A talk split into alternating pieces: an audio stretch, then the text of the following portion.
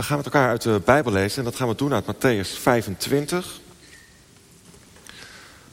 En we gaan daar lezen vers 14 tot en met vers 30. Ik zei al, dat is de gelijkenis van de talenten zoals we die ook vast wel kennen. Ken je hem niet, nou dan hoor je hem nu.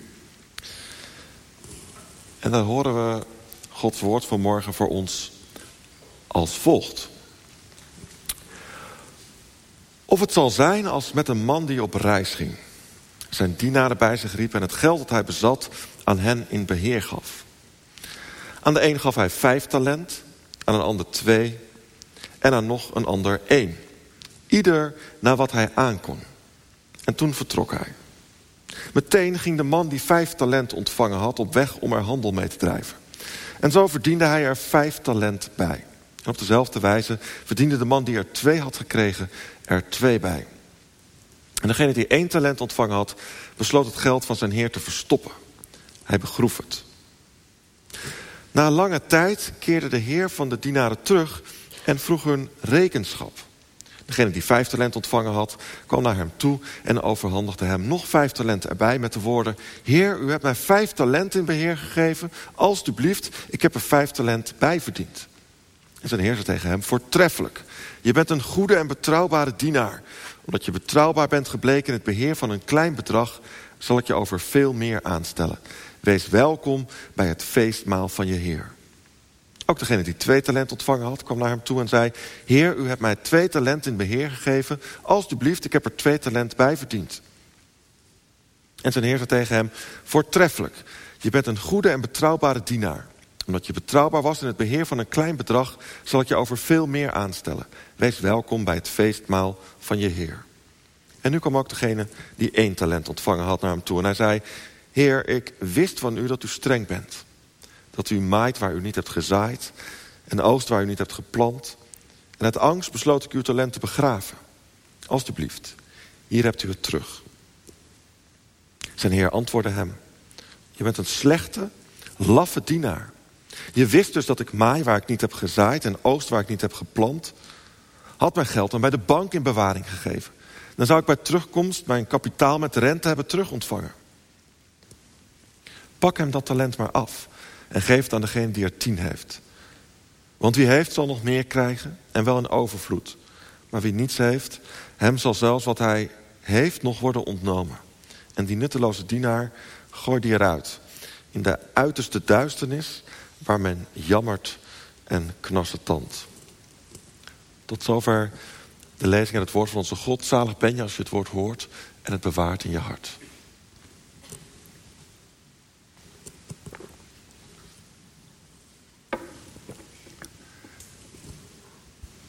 Ja, lieve broeders en zusters hier in Kruispunt. Thomas, die had besloten dat hij op vakantie ging. Een wandelvakantie in Ierland. Ik weet niet of je het ook wel eens gedaan hebt. De Jingle Way. Prachtig dat schiereilandje zo helemaal rond. En uh, eerst had hij zoiets van, dat ga ik met een hoop vrienden doen. Maar later dacht hij, nee, ik maak er een soort... Uh, ja, meditatieve reis voor mezelf van ik ga in mijn eentje. Uh, en dan ga ik eens kijken of ik ook tijdens het wandelen in contact kan komen met God. Ga ik daarvan genieten. En ondertussen ook van die prachtige natuur genieten. Alles voorbereid. Grote rugtas, tickets geboekt. Vliegen naar Cork daar met de trein en dan, nou ja, dan gaan wandelen. Bij Bever geweest, nog betere schoenen gekocht beetje rondgekeken wat je nog meer mee moet nemen voor zo'n wandelvakantie. Vlak voordat hij ging vertrekken kwam zijn vader naar hem toe en die zei... Thomas, als jij daarheen gaat, wil ik je iets meegeven. Hier. Ooit van mijn vader gehad, heel belangrijk voor me. Neem deze mee. Nou, Thomas, uh, dat is uw Letterman. Ja, nee, precies. Ja, maar dat is hartstikke duur ding. Ik heb dat ding zien liggen, ook eh, bij Bever. En uh, onbetaalbaar, joh. Ja, maar dat, dat geeft niks. Levenslang garantie op zo'n ding. En het is hartstikke handig. Kijk, je kunt er dingen mee vastpakken. Er zit een zaag in, er zit een mes in. Ik weet zeker, als jij op, op, op reis gaat, als jij daar gaat wandelen... dat je deze keer nodig hebt. Dus, dus neem hem mee, gebruik hem. deze heb jij van mij gehad. Ik weet niet of zo'n ding weer terug moet zo. meegenomen Hij denkt, ja, van mijn vader gehad, mooi leren hoesje erbij. Weet je, dat ding moet ik niet kwijtraken. Dat gaat mij vast overkomen, zo geoot als ik ben. Ik stop hem gewoon diep onder in die hele grote rugzak die ik meeneem. En uh, moet in ieder geval zorgen dat als ik terugkom dat ik hem weer bij me heb. Zo gezegd, zo gedaan. En hij ging die, uh, die tocht lopen. Nou, en al snel, toen had hij zo'n zo'n haakje op zijn schoen. Op zijn wandelschoen waar je je veten onder moet doen. En dan was hij ergens achter blijven haken. Dat helemaal krom. En dat was hartstikke scherp. Uh, het trok bijna zijn veten mee door het midden. Maar hij wist niet hoe hij dat weer recht moest krijgen. Heeft hij mee op een steen lopen slaan. Dat het weer een beetje recht kreeg. Geprobeerd met zijn vingers, vinger opengehaald. Nou ja, uiteindelijk was die veter ook afgebroken. Het haakje was ook nog eens een keer afgebroken. De rest van de tocht heeft hij moeilijk gelopen. Want die schoen heeft nooit meer goed gezeten. Hij had die schoen ook een keer laten drogen bij het vuur ja, iets te dicht bij het vuur neergelegd. Dus er zat een hele ja, stuk van die zool was gesmolten. Een hele bult eronder gekomen. Had hij ook van alles geprobeerd om dat eraf te krijgen. Was niet gelukt. Dus hij heeft ook een heel tocht van die route gelopen. Met een bult onder zijn schoen. Hartstikke irritant. Hij was ook nog een stuk tand kwijtgeraakt. Want hij had zo'n opgooitentje meegenomen. Het kan best wel regenen daar in Ierland. En had hij op een keer bedacht. Nou, ik bind zo'n scheerlijntje een beetje aan de bovenkant vast. Zo schuin aan die boom hartstikke strak vastgemaakt. En inderdaad, die nacht was die tent niet steeds verder naar hem toe gezakt. Maar de volgende ochtend, hij kreeg nooit meer dat, dat lijntje los. Aan de kant van de boom zat het hartstikke vast. Aan de kant van die tent heeft hij dat met zijn tanden geprobeerd. Nou, uiteindelijk die hele tent kapot getrokken en zo meegenomen. Het was één grote ramp. Hij komt thuis. Zegt vader, nou, hoe was het? Verschrikkelijk. Wat is dan gebeurd? Nou, al die verhalen verteld. Vader, nou, wat ben je nou dom geweest? Ik had je die Leatherman meegegeven. Dus die gepakt had, hè, even uitklappen. Je had zo het haakje recht kunnen buigen. En, en, en, had een mes aangezeten. Had zo je schoen een beetje bij kunnen snijden. Er had zelfs een zaag aangezeten. Als jij die hele boom waar je tent aan vastgebonden zat had willen omzagen. Dan was je misschien wel even bezig geweest. Maar het had gekund. Al het gereedschap wat ik je meegegeven heb. Wat heb je er eigenlijk mee gedaan? Ja, ja, ja ik was bang dat je boos zou worden als ik dat ding zou gaan verliezen. En ik weet hoe ik ben, dat zal vast gebeuren. Dus, nou, onderuit de tas. Hier heb je hem weer terug. Een en al teleurstelling op het gezicht van zijn vader. Nou, daar gaat het ook over hier in Matthäus 25. Een en al teleurstelling op het gezicht van die, van die eigenaar. Deze gelijkenis die gaat over geloven en hoe je dat doet. En deze gelijkenis stelt ons die vraag hoeveel rendement jouw talent geeft. Nou, om dat te weten moet je wel een beetje weten wat is dan een talent? Wat wordt hier nou precies bedoeld?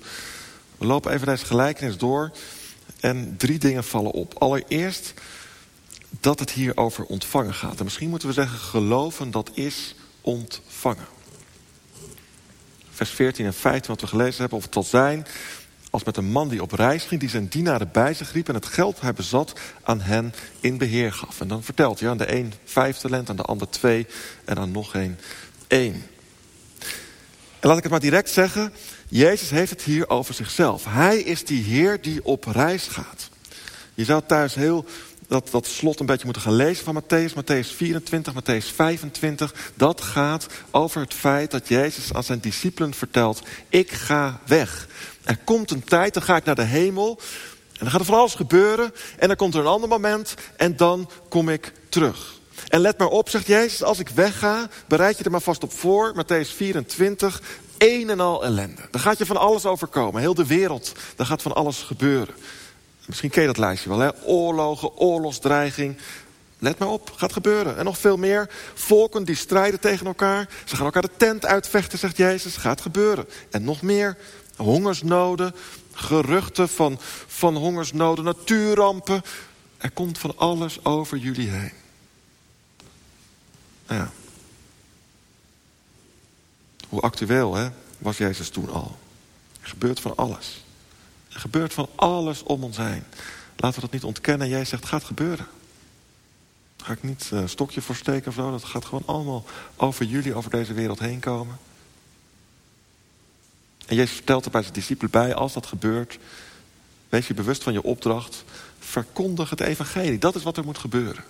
Daar tegenin, tegen al die ellende in, verkondig het evangelie. Verkondig die goede boodschap, dat er een redder is, dat ik er ben. Dat je ook in al die ellende bij mij terecht kunt. Zeg maar, dat is de opdracht. En, hij zegt er nog bij, ik ben met je alle dagen tot aan de voltooiing van de wereld. Dus tot, tot het allemaal ophoudt, al die tijd zal ik er zijn. Maar toch zullen jullie dat vergeten. En dan vertelt hij drie gelijkenissen. dat, dat, dat, dat verhaal over die heer die van huis gaat. En dan, dan denken al die dienaren van, oh nou, hij is weg, leuk. Kunnen we gaan doen waar we zin in hebben? Ja, en opeens staat hij weer voor de deur. Hartstikke kwaad natuurlijk, hè, want uh, één grote puinhoop van gemaakt. En hij vertelt dat, dat verhaal over die meisjes. Daar hebben we het hier ook wel eens over gehad. Die, uh, de helft die denkt, oh ja, er komt nog een feest aan. Laten we daar een beetje rekening mee houden. En de andere helft denkt, nou, laten we nergens rekening mee houden. En op het laatste moment, oeps, vergeten. En hij vertelt dit over die talenten of talent. De nieuwe bijvertaling houdt het heel goed in enkelvoud. Hij zegt, dat krijg je. Eigenlijk drie waarschuwingen. Hij zegt, let op, je, moet niet vergeten dat ik terugkom. Dus, dus houd een beetje netjes. Je moet ook onthouden dat je met je geloof bezig moet zijn. Zorg dat je nog een beetje vertrouwen en geloof in mij hebt. En je moet onthouden dat je er iets bij krijgt van mij. Wat krijg je dan? Nou, talent krijg je. En wij natuurlijk helemaal blij met dat woord, talent. Dat willen we allemaal. We willen allemaal talenten, hè, dat je ergens heel goed in bent. We willen allemaal dat, dat, dat God ons een soort IKEA-bouwpakket geeft vol talenten. En dat we dan alleen nog even in dat boekje gaan lezen van hoe we dat dan moeten gebruiken. En dat we dan nou ja, daar iets mee gaan doen. En dat allemaal aan iedereen kunnen laten zien. En dan ook nog soms kunnen zeggen, kijk hoe goed ben ik erin. En dan, ja, God alle eer, maar ik ben zelf ook heel goed. Nee, dat is het helemaal niet. Het gaat hier over een gewicht in zilver. Een talentton. En dat is, dat is allemaal uitgezocht natuurlijk, 6000 denari. En een denari was een dagloon. Dus we kunnen dat ook een beetje omrekenen naar deze tijd. Wat krijgen die, die, die knechten daar nu? Ik heb even de cijfers erbij gezocht. En de CBS die heeft nog eh, cijfers tot en met 2019. Waarom ze dat nooit actualiseren, weet ik niet. Maar als je dan even vraagt, wat is nou het gemiddelde dagloon?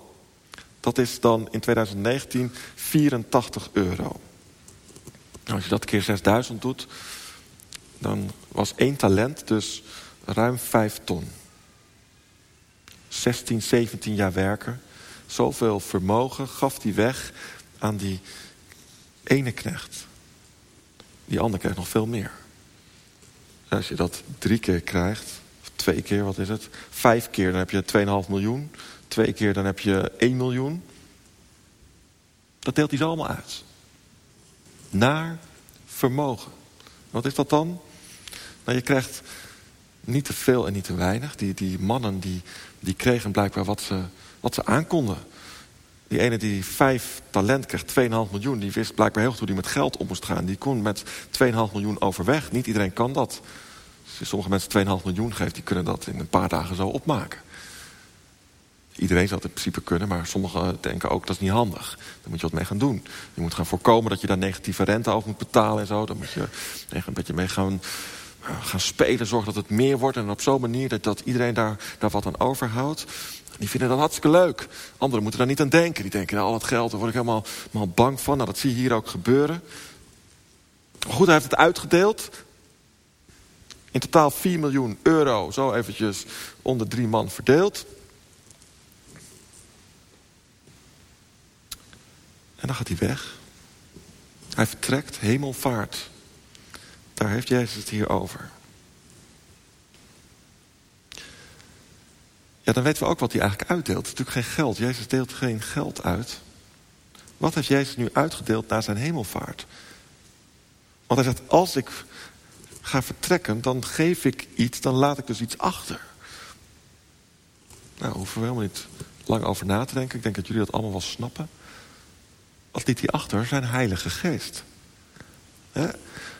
heeft hij verteld, Johannes 14, als ik wegga, geest van de waarheid, die komt. En die geest die leert jullie God lief te hebben. Die geest die, die is een wegwijzer naar God toe. Die gaat jullie helpen om het vol te houden. Die, die, die richt je blik als dat nodig is weer op God. En diezelfde Heilige Geest die, die laat je ook zien wat dat woord betekent. Daar kom je soms jezelf hartstikke tegen. Dat er iets moet worden opgeruimd in je leven. Laat die geest je zien. Die geest die, die, die laat je zien dat je ook van dingen mag genieten. Laat die geest je zien. Hij, zorgt, ja waar zorgt hij allemaal voor? Voor alles wat je nodig hebt om het vol te houden. Want dat zegt Jezus er wel bij. Geloven is volhouden. Want als je doorleest, het duurt een hele lange tijd. Vers 19, na lange tijd keert hij pas terug. Het duurt dus lang. het duurt nu al een tijdje, veel te lang.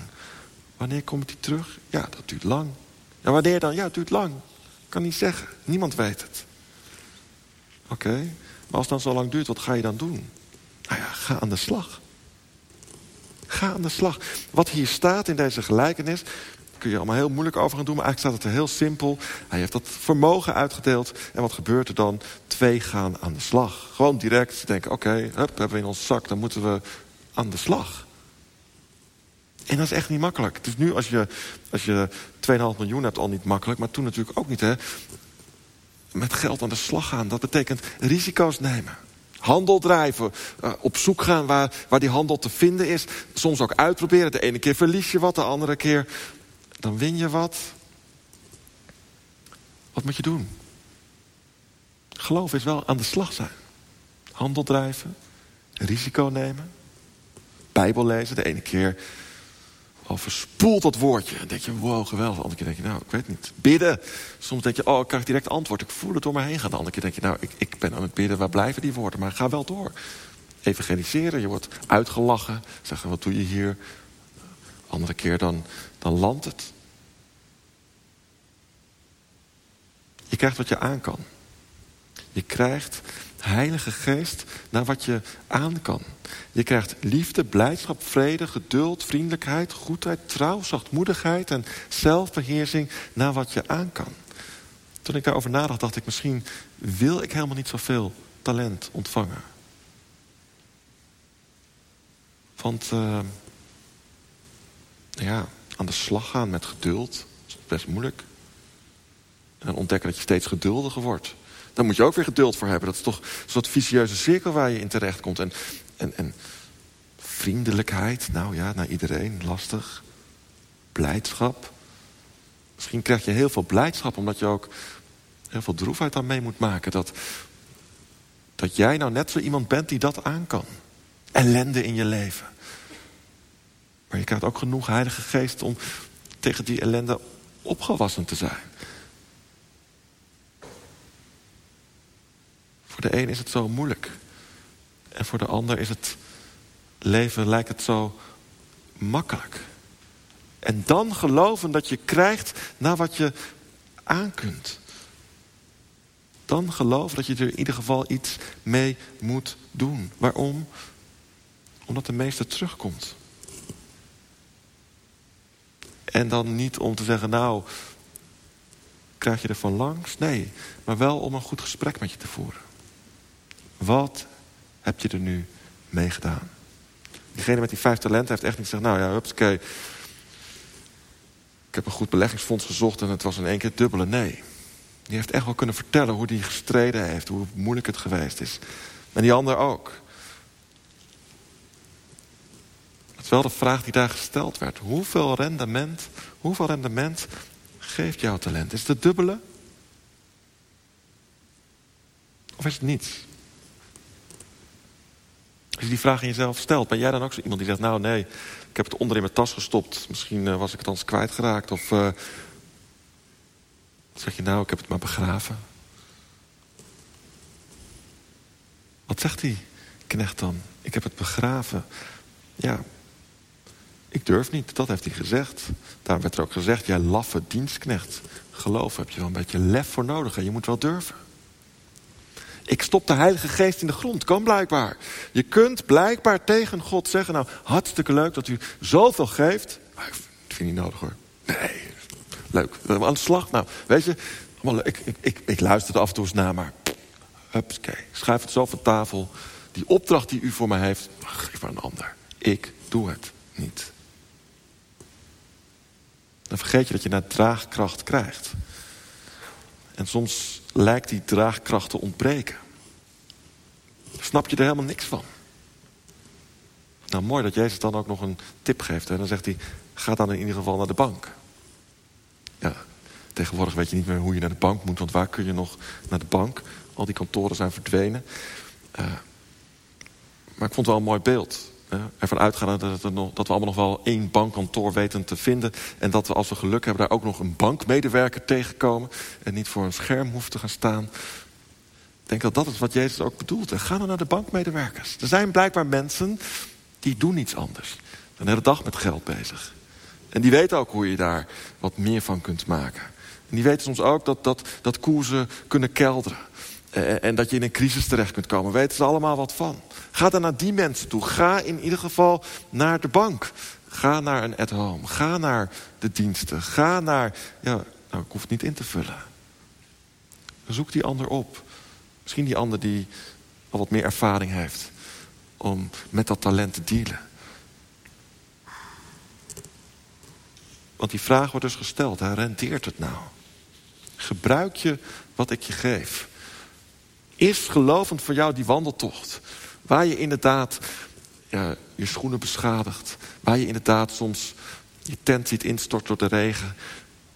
Waar je ook weer in je tas graaft en denkt... maar wat heb ik nou meegekregen? Wat staat er in zijn woord? Wat geeft hij in mijn hart? Wat geeft hij in mijn omgeving? Wat haal ik op hier bij Kruispunt? Hoe volg ik hem na? Ja, Jezus heeft ons toch voorgedaan. Dat navolgen niet, niet makkelijk is. Dat je daarvoor alles geeft. En, en hij gaf werkelijk alles. Zijn leven voor ons. Zodat wij niks tekort hoeven te komen. Dat is het evangelie. Zodat het volhouden tot die tijd dat hij terugkomt en de feestmaaltijd klaar staat. Ja, als hij dan opeens voor je staat en zegt... Wat heeft het nou opgebracht? En je zegt, oh nee, dan moet ik het eerst nog opgraven. Ze zeggen, wacht daar niet op. Begin vandaag gewoon met graven. Haal het uit de grond. Blaas het stof eraf. Zoek desnoods een bankmedewerker op.